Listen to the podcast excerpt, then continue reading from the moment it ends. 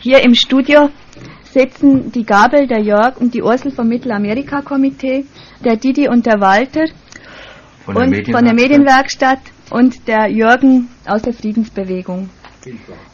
Im ersten Teil unserer Diskussion wollen wir uns vor allem mit Internationalismusfragen beschäftigen. Didi und Walter waren in einem Flüchtlingslager in Honduras und haben dort einen Film gedreht. Äh, wie seid ihr nach Honduras gekommen und was hattet ihr dort zunächst vor zu tun? Vielleicht könnt ihr darüber was sagen. Ja, das ging nicht von uns aus. Wir sind angesprochen worden von einer Organisation, die heißt Flüchtlingshilfe Mittelamerika, die sich seit Jahren äh, mit den Flüchtlingslagern, besonders in Honduras und in Mexiko beschäftigt. Die haben gefragt, ob wir bei einer Delegation mitgehen, die äh, regelmäßig dort rübergeschickt werden, weil diese Flüchtlinge in den Lagern in, einer feindlichen, in einem feindlichen Staat auch immer leben und völlig darauf angewiesen sind, was aus dem Ausland gemacht wird für sie, weil das die einzige Beziehung, die sie haben können. Muss man vielleicht voraussagen, dass es in Zentralamerika sehr viele Flüchtlingslager gibt, weil dort fast überall Krieg herrscht. Das sind also die Flüchtlingslager in Mexiko, ähm, in denen die äh, Guatemalteken äh, zusammen, zusammengeballt werden an der Grenze.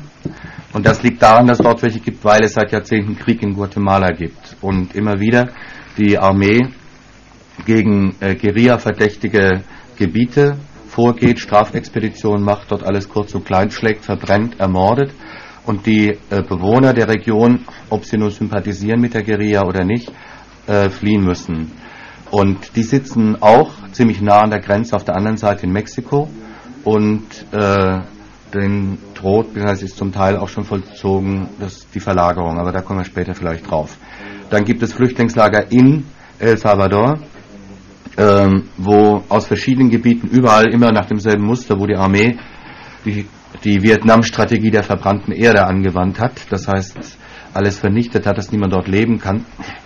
Ähm, überall aus diesen Gebieten geflohen, die Menschen und zusammengebaut in Flüchtlingslager und speziell aus den äh, Gebieten Morazan und Chalatenango, das heißt den beiden größten Gebieten, die von der Guerilla kontrolliert werden. Von dort sind die Leute nach den äh, Massakern und Bombardierungen der Regierungstruppen über die Grenze nach Honduras geflohen. Dort gibt es drei Lager inzwischen, ein ganz großes Mesa Grande, ein kleineres San Antonio und eines, wo etwa 8000 Leute leben, äh, Colomoncagua, wo wir waren. Dann gibt es auch Flüchtlingslager in Honduras im äh, Südosten von Honduras. Das heißt die der Miskitos. Das ist wieder eine andere Geschichte, auf die kommen wir vielleicht auch noch, wenn sich die Frage stellt. Habe ich noch welche vergessen? Ja, es gibt in San Jose, also in, in Costa Rica noch welche. Es gibt auch noch äh, die von den Miskitos, ne? Habe ich gerade gesagt. Und die Leute, die mehr Geld haben aus den Gebieten, äh, die haben sich ein Flugticket besorgt und sind jetzt in großen, auch in ganz großer Zahl in den Vereinigten Staaten zum Beispiel als Flüchtlinge. Das mal als Vorinformation, mir klar wird, da herrscht überall Krieg und überall sind Flüchtlingslager und wir sind an eines zufällig gekommen nach Colomoncagua. Vielleicht könnt ihr uns jetzt so ein bisschen erzählen, was eure Eindrücke da waren, also was ihr da erlebt habt und mit was für Eindrücken ihr zurückgekommen seid und auch mit welchem Anliegen. Hm, das ist eine Frage. Dafür haben wir den Film gemacht, um das einen Teil von unseren Eindrücken mitzuteilen. Nee, ich Okay. kann da vielleicht schon was zu sagen. Also ich denke, also für mich wie für den Walter war es eigentlich das erste Mal, dass wir äh, aus Europa raus sind. Also das erste Mal, dass wir in äh, Zentralamerika waren. Und äh, die, die Intention eigentlich mit dieser Delegation in, nach Honduras zu reisen, war eigentlich auch, weil wir eigentlich so ein Projekt vorbereitet haben, das sich so kritisch mit der Solidaritätsbewegung hier in Deutschland auseinandersetzt. Also wo, ist mal so ganz kurz oder grob zu formulieren, ähm, so die, die Überlegung gest äh, uns gestellt haben, hier in Deutschland, äh, die Jugendbewegung ist vorbei, die Friedensbewegung ist ähm, am Marschieren und äh, die, die Linke hier fängt an, sich nach außen zu orientieren, sich die Revolution in äh, äh, Zentralamerika als ihre eigene zu adaptieren, um, um eine eigene Identifikation wieder zu bekommen. Das war so ein Überlegungsansatz und wir haben uns gedacht, dass vielleicht die Reise nach Honduras ein Punkt sei, ähm, um, um dieses auch ein bisschen analytischer oder gründlicher ähm, belegen zu können im Film. Als wir dann, oder ich kann jetzt auch eher für mich reden, als wir dann dort waren, ist mir eigentlich aufgefallen, in, ähm, dass äh, da drüben was ganz anderes vorherrscht, wie das, was ich über Literatur, über äh, Broschüren, über Diskussionen, Auseinandersetzungen hier in der BRD äh, mitbekommen habe. Und äh, mich haben erstmal die, die ganzen Eindrücke ziemlich beeindruckt, die, die da drüben auf mich äh, eingeflossen sind. Und ähm, als wir zurückgekommen sind, war für mich erstmal die, die Ausgangsstellung die zu sagen, also die Leute da drüben haben eine Erwartungshaltung an uns, sie haben eine Hoffnung in uns, die, die wir als solidarische äh, Menschen in, äh, zu ihnen kommen, um ihre Probleme öffentlich zu machen, wieder auszuführen, weiter auszuführen. Und ähm, ich denke mir, darin werden wir auch weiter in der Diskussion äh, später drauf kommen. Nur sofern, es hat sich für mich von der von Ausgang der Reise zum Rückgang der Reise, also wieder hierher zu kommen, einiges verändert im Kopf. Und ähm, ja, daraus werden wir dann wohl auch später einsteigen können. Also vielleicht kann ich dazu noch sagen, wie der Film jetzt, den ihr da gemacht habt, wie der so wirkt auf jemand, der den guckt, dass es also so ist, man sieht da euer Leben in diesem Flüchtlingslager, also beziehungsweise das Leben der Leute, der Flüchtlinge, die da leben. Und äh, sind unheimlich viele Bilder dabei, ganz am Anfang, wo ihr in die Hauptstadt von Honduras kommt, wo zum Beispiel die Mütter von verschwundenen Kindern eine Demonstration machen, eine Mahnwache und euch dann bitten, ihr sollt auf die Bundesregierung, äh, ihr sollt die Bundes der Bundesregierung sagen, sie sollen Druck auf die Regierung in Honduras machen, damit ihre Kinder wieder, äh, damit sie wissen, wo ihre Kinder sind. Dann die Flüchtlinge im Flüchtlingslager, die sagen, ihr sollt jetzt nach zurückgehen in, und äh, in die Bundesrepublik und da von da aus Druck machen auf Honduras, damit sie nicht verlagert werden. Also vielleicht könnt ihr noch zu diesem Verlagerungsding was sagen. Und dann äh, also der Punkt, dass, diese, dass dieser Film ein Aufruf ist, dass wir uns hier was überlegen müssen, wie wir den Leuten da helfen können. Und dass wir danach darüber diskutieren, welche Art von Hilfe für diese Leute da drüben sinnvoll ist. Ja, machen wir einen Schritt vorher erstmal, was du gesagt hast, diese Aufträge, die wir gekriegt haben dort, auf die wir auch so nicht gefasst waren. Ähm, bevor man darauf kommt, nun, was man tun kann, erstmal, was das bei uns so an äh, ausgelöst hat. Ähm, dieser Erwartungsdruck sowohl von den Müttern der Verschwundenen wie auch von den Flüchtlingen Kolomonkagua hat uns auf eine ganz merkwürdige Weise, überraschende Weise für uns klar gemacht, dass wir aus einem sehr reichen und aus einem sehr mächtigen Land kommen dass die Leute zum Beispiel ziemlich genau wissen, dass was in Westeuropa äh, politisch äh, beschlossen wird und wirtschaftlich, militärisch und politisch durchgeführt wird, dass das eine ungeheure Bedeutung hat für das, was zum Beispiel in ganz Lateinamerika passiert. Also nicht nur die USA. Also gerade denke ich, dass hier in, in Westeuropa äh, wir vielleicht eine Neigung haben, das ganze Problem abzuschieben auf den hässlichen Amerikaner und dabei äh, zu vergessen, dass die, das, was die US-Armee und die US-Wirtschaft und die Banker in Lateinamerika anstellen, dass das so nicht ginge, wenn nicht äh, Westeuropa in derselben Richtung äh, drücken und äh, morden und vernichten würde und da an der Spitze eben die Bundesrepublik. Und das ist uns so klar geworden, weil diese Hoffnungen dann auf uns lasteten, ja, ihr seid doch aus diesem Land, ihr seid doch da auch mitverantwortlich so wie wir unseren Eltern gesagt haben, ja, ihr seid doch mitverantwortlich gewesen, dass es die Nazis gab, dass wir da plötzlich so derart im Spiel waren. Das war erstmal ziemlich bedrückend. Ne? Und auch, dass die Leute wohl davon ausgegangen sind, wenn ihr da auftaucht, dass ihr zurückkommt und dann auch gleich äh, diese Macht auch habt, das durchzusetzen. Oder das war doch so. Also ich denke mir, man muss jetzt glaube ich noch einmal ein, äh, eine Stufe zurückgehen und zwar diese, diesen Punkt der Verlagerung nochmal kurz äh, erläutern. Die, dieses Lager Colomoncagua ist vier Kilometer von der Grenze zu, äh, zu El Salvador entfernt. Und äh, in diesem Lager leben etwas über 8000 äh, Menschen, hauptsächlich alte Frauen, viele, viele Kinder und alte Männer. Es gibt ganz wenige ähm, äh, Männer so in den mittleren Jahren. Das äh, erste Problem ist, dass äh, dieses Lager nun von dieser Grenze 600 Kilometer im Norden von Honduras verlegt werden soll, und zwar mit der Begründung, dass an der Grenze äh, kriegerische Auseinandersetzungen stattfinden, die die Situation der Flüchtlinge gefährdet. Das ist die eine Argumentation. Die andere Argumentation, die uns ähm, von der amerikanischen Botschaft gesagt worden ist, auch von der hondurianischen, ist die, dass in diesem Lager Beziehungen und Verbindungen zu den Guerillas hergestellt sind und äh, dass man die unterbinden müsste. Deshalb müssten diese Lager verlagert werden, das heißt, sie müssten äh, weg von dieser Grenze. Die äh, Flüchtlinge, die in diesem Lager interniert sind, wollen dies nicht. Sie wollen eben nicht von dieser Grenze weg, weil a. sie ihr Land sehen, weil sie eine Hoffnung drauf setzen, bald wieder zurückgehen zu können in ein befreites El Salvador. Und ähm, weil sie da in den vier Jahren, wo sie interniert sind, sowas wie eine Organisationsstruktur aufgebaut haben, die praktisch durch eine Verlagerung völlig zerstört worden, äh, werden würde und sie praktisch von Null wieder anfangen müssten in Olanchito. Könntest du vielleicht noch sagen, was sie da aufgebaut haben an Organisationsstruktur? Ja, ähm, also ich weiß nicht, ich, ich denke mir irgendwie, das kann man auch über den Film, also die Organisationsstrukturen dort halt, dass sie angefangen haben zu alphabetisieren, also auch unter Mithilfe von internationalen Helfern, dass sie angefangen haben, äh, ihre Lager in, in äh, Strukturen aufzubauen, also wo sie wählen ihren Lagerkoordinator, sie haben Verantwortlichen für Hygiene, sie haben Verantwortlichen für Landwirtschaft, sie haben so Gemeinschaftsküchen, wo quasi für diese einzelnen Lager mit äh, 1200 äh, Flüchtlingen, eigene Küchen, wo die Tortillas hergestellt werden und so weiter und so fort. Also es gibt einfach eine, eine Struktur in den Lagern, die äh, mittlerweile von, gut funktioniert, von unten nach oben und von oben nach unten und die Leute anfangen alle zu, äh, zu, zu begreifen, dass sie auch äh, ihre Geschicke selbst in die Hand nehmen können, um das mal so auszudrücken.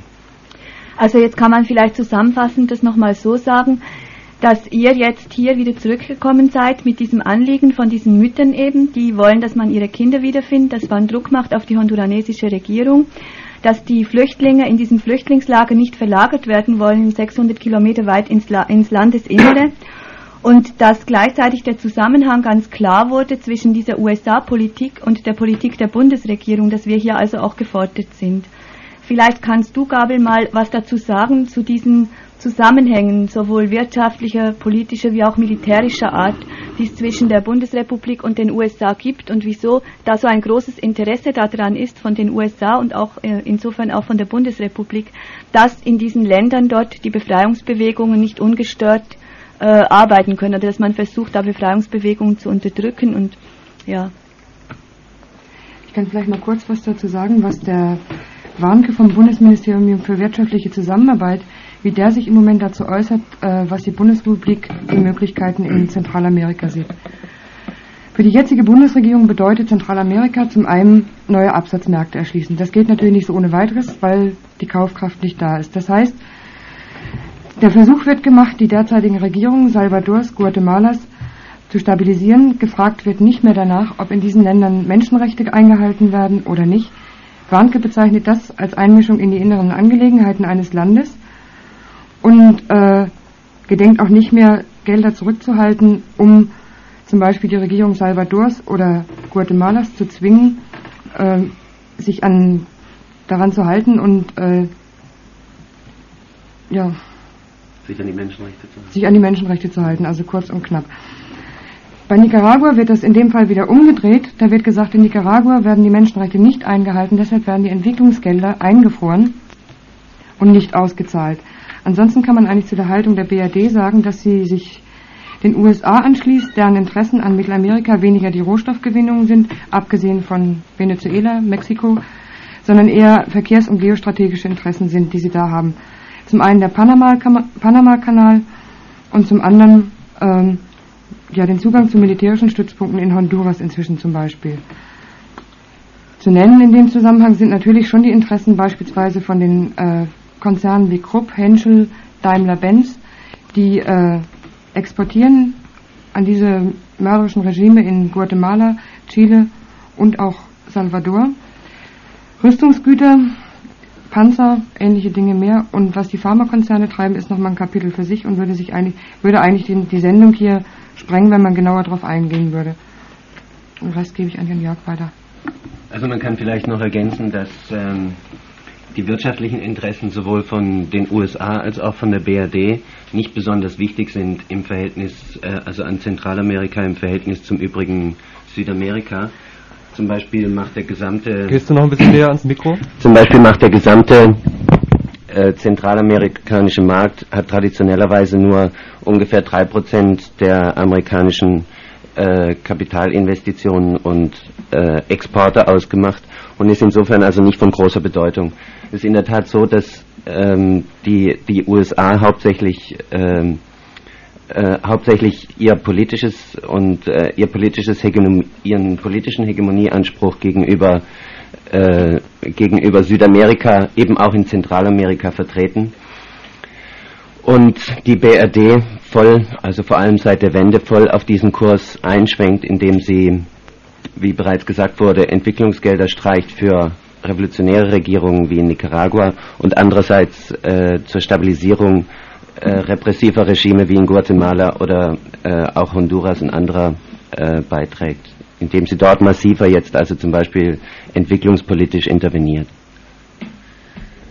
Also man kann sagen, wenn ich das jetzt richtig verstanden habe, dass diese wirtschaftlichen Aspekte nicht die ausschlaggebenden sind, warum die USA da ihre äh, Politik so macht, wie sie sie macht. Dass mehr so militärische, strategische Gesichtspunkte eine Rolle spielen und wohl ja auch politische. Wie schätzt ihr denn das ein? Gibt es da, ist es wichtig, dass da keine äh, Revolutionen stattfinden oder Befreiungsbewegungen äh, regieren oder an die Regierung kommen? Auch deswegen, weil man Angst hat vor so einem Revolutionsexport. Ist das mit auch ein Grund? Weil ich meine, es geht ja jetzt da so um drei, vier Länder. Und äh, ja, wie sieht ja, das damit was, aus? Was du ansprichst, ist äh, zum einen diese Domino-Theorie, was bedeutet, gelingt es einem Land in Mittelamerika oder Lateinamerika, sich gegen die USA zu wenden, sich möglicherweise zu einer Blockfreiheit zu entschließen oder so, dann, dann widerspricht das auf jeden Fall den Interessen der USA und die fürchten halt, dass das übergreift auf andere Länder. Ein Beispiel dafür ist die äh, ist Grenada, das wissen wir vom letzten Jahr, mit welchen Begründungen eigentlich ähm, eine brüderliche Invasion getrieben wurde von den USA da. Das gleiche ist natürlich jetzt auch zu befürchten bei Nicaragua. Und äh, ja, inwieweit fällt natürlich in die Diskussion rein, in den, äh, den Vorgarten der USA wirklich auch äh, im Reich zu lassen und nicht, nicht ausscheren zu lassen. Man kann vielleicht noch ergänzend dazu sagen, dass, äh, dass das mit dem, ähm, also mit der Ideologie der nationalen Sicherheit ähm, be begründet wird. Das heißt, dass der Begriff der nationalen Sicherheit eigentlich ausgedehnt wird auf die umliegenden Länder und sogar ja, Kontinente äh, der USA. Das heißt, dass sämtliche Veränderungen, die nicht den äh, Interessen der USA entsprechen, dort als eine Gefährdung ihrer nationalen Sicherheit betrachtet wird.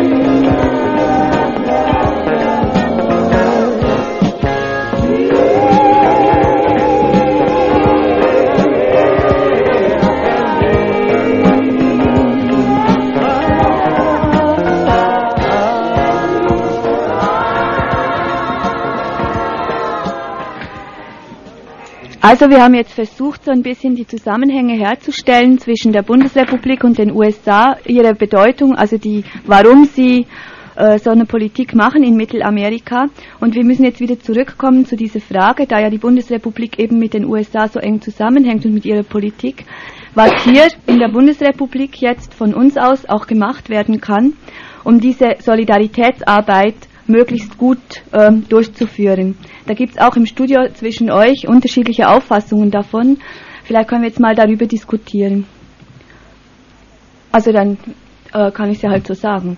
Äh, dass ja in diesem Film ganz klar angesprochen wurde, dass die Leute Hilfe brauchen von uns, dass dieser Film auch darauf angelegt wurde, dass man betroffen ist, wenn man den sieht und denkt, also so ging es mir jedenfalls bei all diesen Bildern zum Schluss, ja, was mache ich jetzt und wie helfe ich denen jetzt? Sollen die Geld kriegen von uns? Sollen die Güter kriegen von uns? Und äh, setze ich die Bundes, wie kann ich die Bundesregierung unter Druck setzen politisch, damit die da auch irgendwie was machen? Aber vielleicht können wir noch mal erstmal auf das zurückkommen, was Dili vorhin am Anfang beschrieben hat, indem er sagte, ähm, dass er zurückgekommen ist und eigentlich unter anderen Eindrücken steht und äh, dass sich für ihn da ziemlich viel verändert hat. Also wäre meine Frage an dich, Didi, was hat sich da für dich verändert? Was verändert zum Beispiel dein Verhältnis möglicherweise zu einer Solidaritätsarbeit hier? Also das, äh, das hängt mit folgenden Punkten zusammen. Ich fahre darüber, komme in ein Lager, das interniert ist, wo die Leute keine Möglichkeit haben, äh, Kontakt nach außen aufzunehmen.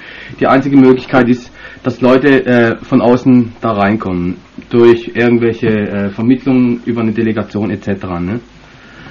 Und dann erfahre ich, dass äh, unheimlich viele Leute dorthin gehen und sagen, also wir sind solidarisch, äh, wir sind Bundestagsabgeordnete von, äh, von Deutschland oder wir sind äh, irgendwelche Professoren oder Theologen oder was auch immer oder wir sind äh, aus dem Mittelamerika-Komitee sowieso und wir, wir, wollen euch helfen, wir unterstützen euch in eurem Kampf.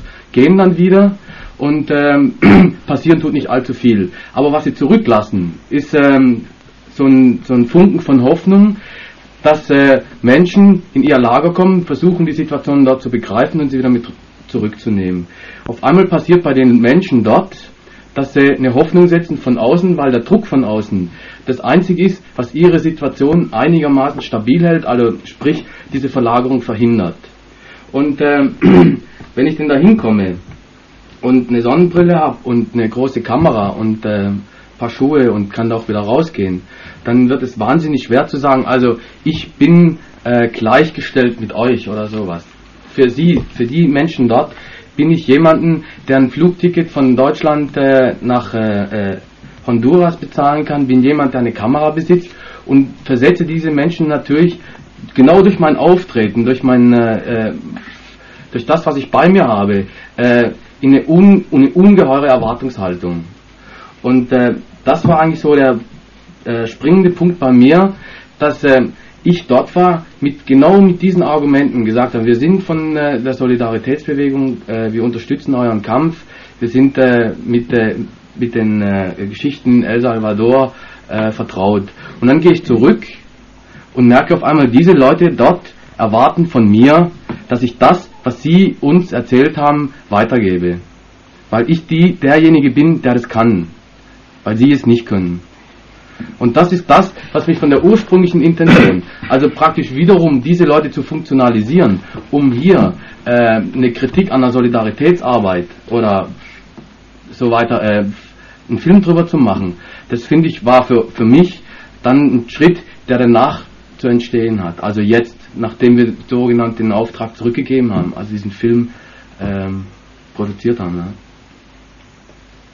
Ja gut, aber du stößt ja, also weiß nicht, das wirst du selbst gemerkt haben, als ihr nach dem, nach dem Film diskutiert habt, stößt du ja eigentlich auf ungeheure Schwierigkeiten hier. Das heißt, du kommst zurück, zeigst den Film hier und landest bei einer Solidaritätsbewegung, die eigentlich das, was die drüben an Hoffnungen haben und an Hoffnung in dich, beziehungsweise in sowas wie eine Solidaritätsbewegung hier gesetzt haben, sich nicht erfüllen lässt oder so. Oder ich denke nicht, dass wir so wie wir in dem Kreis im kommunalen Kino zusammengesessen haben, damit großartigen Druck auf die Bundesregierung ausüben. Und ich glaube auch nicht unbedingt, dass das Interesse unbedingt der Konsumenten dieses Filmes ist. Und die Hoffnung, die, die du dann hast und, und du auch denkst, gut, du kannst für die was tun, du kannst denen ein Stück helfen. Ähm, davon Aber siehst du erstmal selber sehr ich wenig. Ich habe nicht ne? gesagt, dass ich denen helfen will. Ich habe nur gesagt, dass ich mich instrumentalisiert habe, äh, instrumentalisiert, äh, instrumentalisieren habe lassen. Ja, das heißt, warum? ich habe das Interesse von denen, die dort in dieser Situation stecken, versucht, so gut wie möglich transparent zu machen und hier an eine breite Öffentlichkeit zu geben. Ohne zu sagen, ähm, also helft denen jetzt, sondern zu sagen, das ist die Situation, äh, in diesem Zusammenhang leben diese Menschen, davon werden sie bedroht und äh, diesen äh, amerikanischen Einfluss, äh, sprich diesen den Nachteil und den, äh, den, den, den ersten Teil des Films, setzt diese ganze Beziehung von US-imperialistischer Interventionspolitik in Honduras mit der Situation der Flüchtlinge in diesem Lager zusammen. Und äh, die Frage ist nur, wie wird dieser Film äh, rezipiert? Also wie gehen die Leute auf den Film ein? Was ziehen sie dabei raus? Wenn die einen sagen, ja, wir schicken jetzt Care-Pakete darüber, dann ist das das eine. Das andere ist, ähm, das ist eine reale Situation. Das ist ein Teil der Wirklichkeit, die in Lateinamerika abgeht.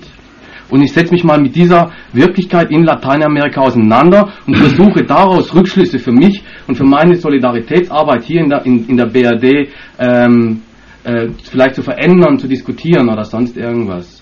Weil ich habe was dagegen, immer gleich fertige Antworten zu liefern oder immer gleich eine fertige Richtung von Solidaritätsarbeit. Wie kann man am besten einen Befreiungskampf in Lateinamerika oder in, sprich hier in Zentralamerika führen, sondern mir ging es darum, oder uns ging es darum, eine Situation zu beschreiben, das öffentlich zu machen, zu dem die Menschen in diesem Flüchtlingslager nicht äh, fähig sind. Ja, du hast aber schon jetzt eben einen Weg von möglicher Solidaritätsarbeit, von möglicher Solidaritätsarbeit beschrieben. Also indem du gesagt hast, ein Stück weit oder zum Teil habt ihr euch äh, von den Menschen dort im Lager so, äh, instrumentalisieren lassen und deren äh, Forderungen oder Aufforderungen an uns hier rübergebracht. Und das ist ja auch eine Schwierigkeit, die eine Solidaritätsarbeit durchaus hier macht, äh, durchaus ausmacht und Fragen aufwirft. Die Schwierigkeit, mit der Solidaritätsgruppen oft zu kämpfen haben, ist, dass äh, sie oft funktionalisiert werden von der einen oder anderen Frente zum verlängerten Arm äh, meinethalben der FMLN oder der FSLN hier gemacht werden und die Politik hier weitertragen. Und da mit diesem Punkt habe ich Schwierigkeiten, weil ich mich in meiner Solidaritätsarbeit nicht als verlängerter Arm der Fremde begreife unbedingt, sondern weil ich auch davon ausgehe, es gibt für mich hier Bedingungen und ich kann eigentlich nicht unwidersprochen und kritiklos das hinnehmen, was zum Teil in diesen Ländern oder was zum Teil die Befreiungsbewegungen machen. Die Schwierigkeit, die aufgetaucht ist, dass wir zum Beispiel die FMLN in El Salvador massiv unterstützt haben von hier aus und der große Aufschrei, der durch die Solidaritätsbewegungen ging, als äh, der Mord an Anna, äh, Anna Maria äh, laut wurde und keiner mehr was damit anfangen konnte und die Diskussion abflachten, die Entsolidarisierung sehr groß war, ist meines Erachtens ein Fehler davon, dass wir uns von den Befreiungsbewegungen zum Teil instrumentalisieren lassen. Ja. Ich meine, dass äh, bisher ein bisschen zu viel, also nach meinem Gefühl, ein bisschen zu viel über die eigene Befindlichkeit äh, in dieser Diskussion, wie kann man den Leuten dort drüben helfen, diskutiert worden ist. Ich meine, das muss selbstverständlich auch ausdiskutiert werden, aber irgendwann und auch sehr schnell äh, muss auch eine konkrete Hilfe dabei herauskommen. Und ich meine, dass die eine konkrete Hilfe für die revolutionären Bewegungen in Lateinamerika schon einmal darin besteht, dass das, was von den großen Presseagenturen so über den Äther kommt und was hier der Öffentlichkeit verkauft wird als Wirklichkeit dort drüben, dass das von den Solidaritätsbewegungen mit Mittelamerika äh, richtig gestellt wird. Dass zweitens die Menschen dort drüben das Gefühl bekommen, sie stehen nicht allein in der Welt. Ich glaube, die moralische Unterstützung ist eine sehr wichtige Angelegenheit, um diesen Kampf weiterzuführen. Nicht, dass sie im luftleeren Raum schweben und meinen, es geht keinen Schritt weiter, kein Mensch in der Welt kümmert sich um sie. Drittens, dass auch ganz konkrete Hilfeleistungen an die Menschen dort in dieser Region gegeben werden, sei es nun medizinischer Art, sei es nun durch ähm, Hilfe, indem man Leute rüberschickt, die fachlich qualifiziert sind und so weiter und so weiter. Das ist eine sehr wichtige Angelegenheit und ich gebe zu, man muss die Frage diskutieren, wie kommt das alles an hier, was äh, von dort drüben an Informationen rüberkommt und wie fühlt man sich auch selber dabei, aber dabei darf man nicht stehen bleiben.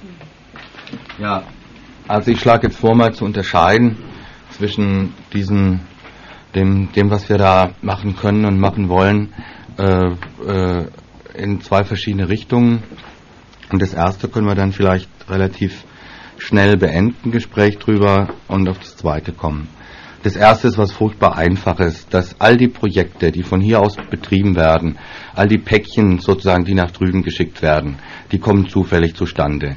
Dass irgendjemand von hier äh, reingeschneit ist dort in, in irgendeine Ecke der dritten Welt, das kannst du ja auch auf Lateinamerika ausdehnen, Leute kennengelernt hat und ganz direkt reingezogen worden ist und sagt so, also diese Person, die heißen so und so und so und die haben wir gesehen und wir haben miteinander gesprochen und wir haben ein paar Tage verbracht und die brauchen das und das und jetzt gehe ich nach Hause hier in diesen Überfluss und guck mal, was ich loseisen kann, darüber schicken. Ja? Das machen wir bei uns nämlich auch so. Wir wählen per Zufall äh, aus, äh, mit wem wir freundlich sind, wem wir helfen unter Umständen, wem wir nicht helfen oder so. Ne? Das ist eine persönliche Geschichte, die, ähm, die hat von daher noch keinen politischen Charakter oder sowas. Ne? Und wir sind zufällig nach Colomoncagua reingeschneit. Wir hätten auch nach Mesa Grande kommen können oder wir hätten nach Chiapas kommen können und dort die Guatemalteken kennenlernen und hätten von denen quasi so eine Liste mitgekriegt, das und das brauchen wir. Wir kommen nach Hause und sehen, ja, hier gibt es das Überfluss, also gucken wir, dass das rüberkommt. Das hat noch nichts Weltbewegendes und ist auch noch nicht viel, äh, äh, hat noch nichts mit Internationalismus oder politischer Arbeit oder sowas zu tun. Ist aber zum Beispiel persönlich für jeden meistens unabweisbar. Wenn man irgendwie in sowas reingezogen wird, dann, dann kommst du da auch nicht mehr so raus ohne weiteres. Es sei denn, du verschließt dich sehr. Und so geht's uns mit Colomoncagua, so äh, geht's äh, Leuten mit, mit äh, irgendwelchen Projekten in Nicaragua oder sonst irgendwo in der Welt. Das ist der eine Punkt. Aber der andere, der andere ist natürlich, äh, wenn du dann zurückkommst. Und jetzt also diese Kontraste, über die in der Zeitung geschrieben wird, über die wir sehr viel lesen und sehr viel reden, auch zwischen, äh, zwischen den Ländern, in denen wir leben und den Verhältnissen äh, in diesen, diesen riesigen äh, Elendszonen, wie zum Beispiel gerade Zentralamerika, zum Beispiel Honduras, eines äh, der ärmsten Länder überhaupt, wenn damals so kon äh, konfrontiert wirst. Und und das auch äh, merkst, was Massenarmut heißt, dass die Leute äh, durch Mangelernährung und Unterernährung derart anfällig sind für Krankheiten, dass sie eben sterben wie die Fliegen. Dass sie, wie zum Beispiel im Film, der eine sagt, naja, in El Salvador waren wir eben Sklave des Patronen. Und was wir wollen, ist, dass wir Partizipation haben, dass wir mal selber mitbestimmen über das, was bei uns äh, in unserem Land passiert. Dass wir ähm, kollektiv arbeiten wollen dass sie äh, selber bestimmen wollen über ihre Geschicke und so weiter. Wenn damit konfrontiert wirst, dann kommst du nach Hause in so ein Zentrum äh, der Macht hier in der Bundesrepublik, die dafür verantwortlich ist, diese Macht, dass diese Länder derart geknechtet werden und diese Völker so, so äh, vernichtet werden. Dann stellst du natürlich politische Fragen. Dann merkst du, wir sind auf der anderen Seite der Barrikade, sowohl was den Reichtum betrifft, als auch was die politische Macht betrifft. Sind hier in so einem Land, leben da mittendrin, partizipieren an diesem Reichtum, sozusagen an der Kriegsbeute in diesem Weltkrieg und äh, partizipieren an vielen Vorteilen, die es hier gibt und dort nicht. Zum Beispiel sowas wie eine gewisse Rechtssicherheit. Das ist auch so eine, kommt mir manchmal inzwischen vor als eine Art, wie wir auch bestochen werden. Gerade so angesichts der Tatsache, was dort passiert, wenn Gewerkschafter, ein Landgewerkschafter irgend dreimal das Maul aufgerissen hat, in El Salvador oder sonst wo oder Honduras, dann ist er drei Tage später verschwunden und nach vier, äh, zwei Wochen später taucht er irgendwo als Leiche auf. Und das ist ganz normal. Solange es kein europäisches Blut ist oder US-amerikanisches, was dort vergossen wird, dann kräht auch kein Hahn danach. Das ist Alltag. Und dieser wahnsinnige Kontrast, wenn man das wieder erlebt und zurückkommt und zu bemerken, wir sind äh, äh, Nutznießer dieses, dieser Sklavenhaltergesellschaft. Wir sind auf der anderen Seite der Barrikade. Wir lassen es zu, dass unsere Regierung zum Beispiel mit Hilfe, jetzt nicht mit Dolchen eben, sondern äh, äh, mit Checks, mit politischen Strategien und so weiter, voll mitbeteiligt ist an diesem Krieg in Nicaragua auf der anderen Seite. Dann kommt es einem so schmählich vor, was, was sich uns anbietet. Ne? Und das haben wir auch so stark als Druck empfunden, dieser Kontrast die, die, die Aufforderung, die die Leute dort, ob nun in Honduras oder die Salvadoreños, was die, die an uns gerichtet haben, die Erwartungen, ja, wenn ihr solidarisch seid, also dann werdet ihr doch Mittel und Wege finden, um in eurem eigenen Land die Verhältnisse so zu ändern, dass hier nicht, äh, äh, dass, dass dieses Land nicht an diesem ganzen Terror beteiligt ist, an diesem Massenterror. Und das macht auch gewisse Ratlosigkeiten. Ne? Das ist der eine Punkt. Der andere ist, dass das, das, was ich jetzt erzählt habe, hat noch gar nichts damit zu tun, ob ich selber Modelle, äh, politische Modelle finde, bei der Befreiungsbewegung in El Salvador oder bei den Sandinisten oder sonst wo, ob die mir helfen, was ich zum Beispiel mir wünsche, was für eine andere Gesellschaft, die nicht eine Sklavenhaltergesellschaft ist weltweit, äh, dass ich da drin lebe. Das geht von leider sehr anderen Bedingungen aus, wie die im Krieg und äh, von diesen Grundlagen äh, der, der 500 Jahre Kolonialherrschaft und so, wie die ihre Organisation bilden, welche Ziele die sich stellen, was dabei rauskommt, ist eh noch ein Problem. Da, da habe ich mir ziemlich viel abgeschminkt, was ich früher äh, äh, wohl eher geglaubt habe, vielleicht auch nicht so viel drüber nachgedacht, dass aus diesen Befreiungskriegen Modelle für uns selber rauskommen. Das glaube ich inzwischen halt nicht mehr. Aber äh, das hat nichts damit zu tun, mit dem, was ich vorher gesagt habe. Kann ich darauf antworten?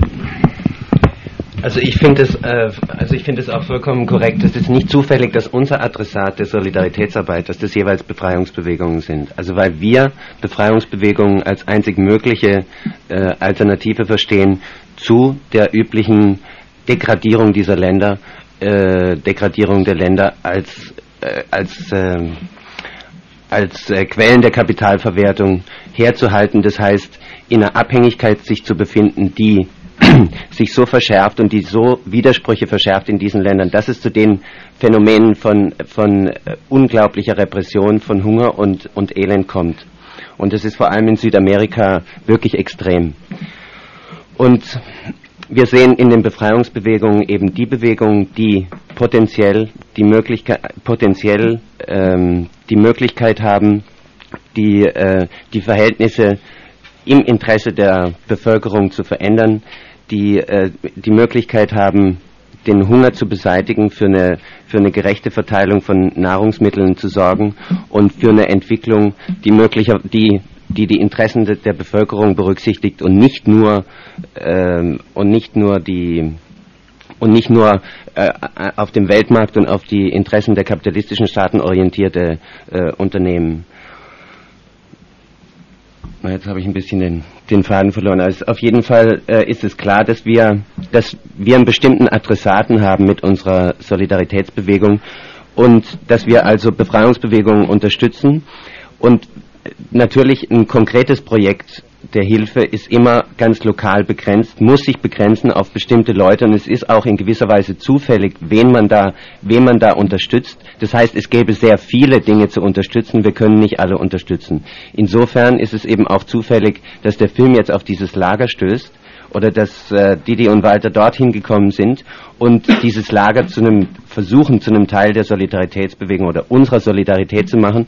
Ich finde das im Prinzip vollkommen legitim. Wir können nur, wir unterstützen im Grunde oder wir würden unterstützen äh, konkret die Menschen, die, die Didi und Walter dort angetroffen haben, unter dem Aspekt, dass wir generell Befreiungsbewegungen unterstützen als Alternative zu den herrschenden Verhältnissen und dass unsere, unser wichtigstes Anliegen dabei auch ist, eben Öffentlichkeitsarbeit in der Bundesrepublik zu machen, um ansatzweise das Bewusstsein, das selbstverständliche Zulassen äh, solcher Verhältnisse dort ähm, aufzubrechen. Also kann ich da mal einen Satz dazu sagen? Also ähm, ich wehre mich dagegen, dass dieser Film, dieser Film nur ein moralischer Appell ist, helft jetzt diesen 8000 Menschen, dass sie jetzt äh, auch jeder ein paar Schuhe tragen kann, ne? Oder eine Armbanduhr oder sowas dieser, dieser Film, und du redest die ganze Zeit äh, von den Befreiungsbewegungen, die man unterstützen muss. Also und das, was ich als erstes und als wichtigste Erfahrung wieder mit zurückgebracht habe, war das, dass die Befreiungsbewegung oder dass wir eine Befreiungsbewegung wie die FMLN unterstützen können, liegt daran, dass diese Menschen dort diese Befreiungsbewegung unterstützen. Ohne diese Unterstützung, ohne den Rückhalt in der Bevölkerung, ohne eine Bewusstwerdung von Menschen, die die praktisch sagen, okay, wir wollen uns verändern, ist jede Befreiungsbewegung ähm, zu nichts äh, vorhanden. Also die Frage, warum in Honduras vier Befreiungsbewegungen gibt, unterschiedlicher Ideologie, und warum niemand hier in dieser Solidaritätsbewegung, in der BAD, sich mit dieser äh, diesen Guerilla-Einheiten oder Befreiungsgruppierungen äh, auseinandersetzt, sondern sich mit der FSLN oder mit der FMLN auseinandersetzt, liegt doch daran, dass die beiden eigentlich so potenziell die größte Möglichkeit haben, eine Befreiung in ihrem eigenen Land stattfinden zu lassen. Und dass dies möglich ist, liegt wiederum daran, dass es eine Bevölkerung gibt, die sagt, wir wollen uns befreien. Und das ist eigentlich auch die, die Ausgangssituation des Films. Sie zeigt nämlich die Leute, die nämlich die Grundbedingung dafür schafft, dass es eine FMLN gibt und dass die FMLN eine Kraft darstellt. Und das versuchen wir eben nicht, indem wir eine, eine, eine ideologische äh, äh, Beschreibung dessen machen, was ist die FMLN oder was ist Befreiungskampf in El Salvador, sondern wir zeigen, hier sind Menschen geflüchtet von einer Repression in ihrem eigenen Land, weil sie unter Umständen mit der Guerilla sympathisieren, weil sie Angst haben vor den Massakern, die auf diese Leute losgeht. Und wir zeigen diese Menschen, wie sie versuchen, damit umzugehen. Denn diesen, dieses Grundpotenzial äh, aufzuzeigen, um der ganzen Problematik ein bisschen näher zu kommen. Also ich möchte dazu nochmal was sagen. Die, das Lager ist eine Folge der Repression in El Salvador.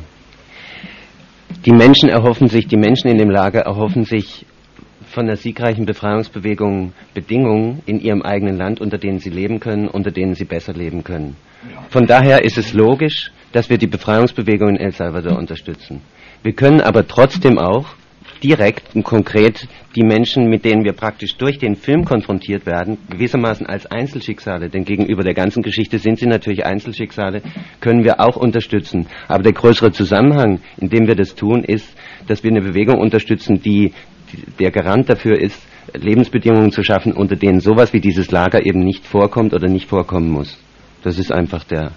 Ja, das ist ja völlig klar. Also ich glaube, ähm, also ähm, es ist zufällig, dass wir uns mit den Leuten in Colomoncagua beschäftigen und es ist zufällig, dass uns die Mütter der Verschwundenen äh, aus Tegucigalpa begegnet sind. Das war ja, waren ja wirklich Zufälle, beides. Ne? Ähm, wir haben natürlich versucht mit dem Film äh, in erster Linie etwas zu machen, was über unseren Zeitungs- und Papierkonsum rausgeht.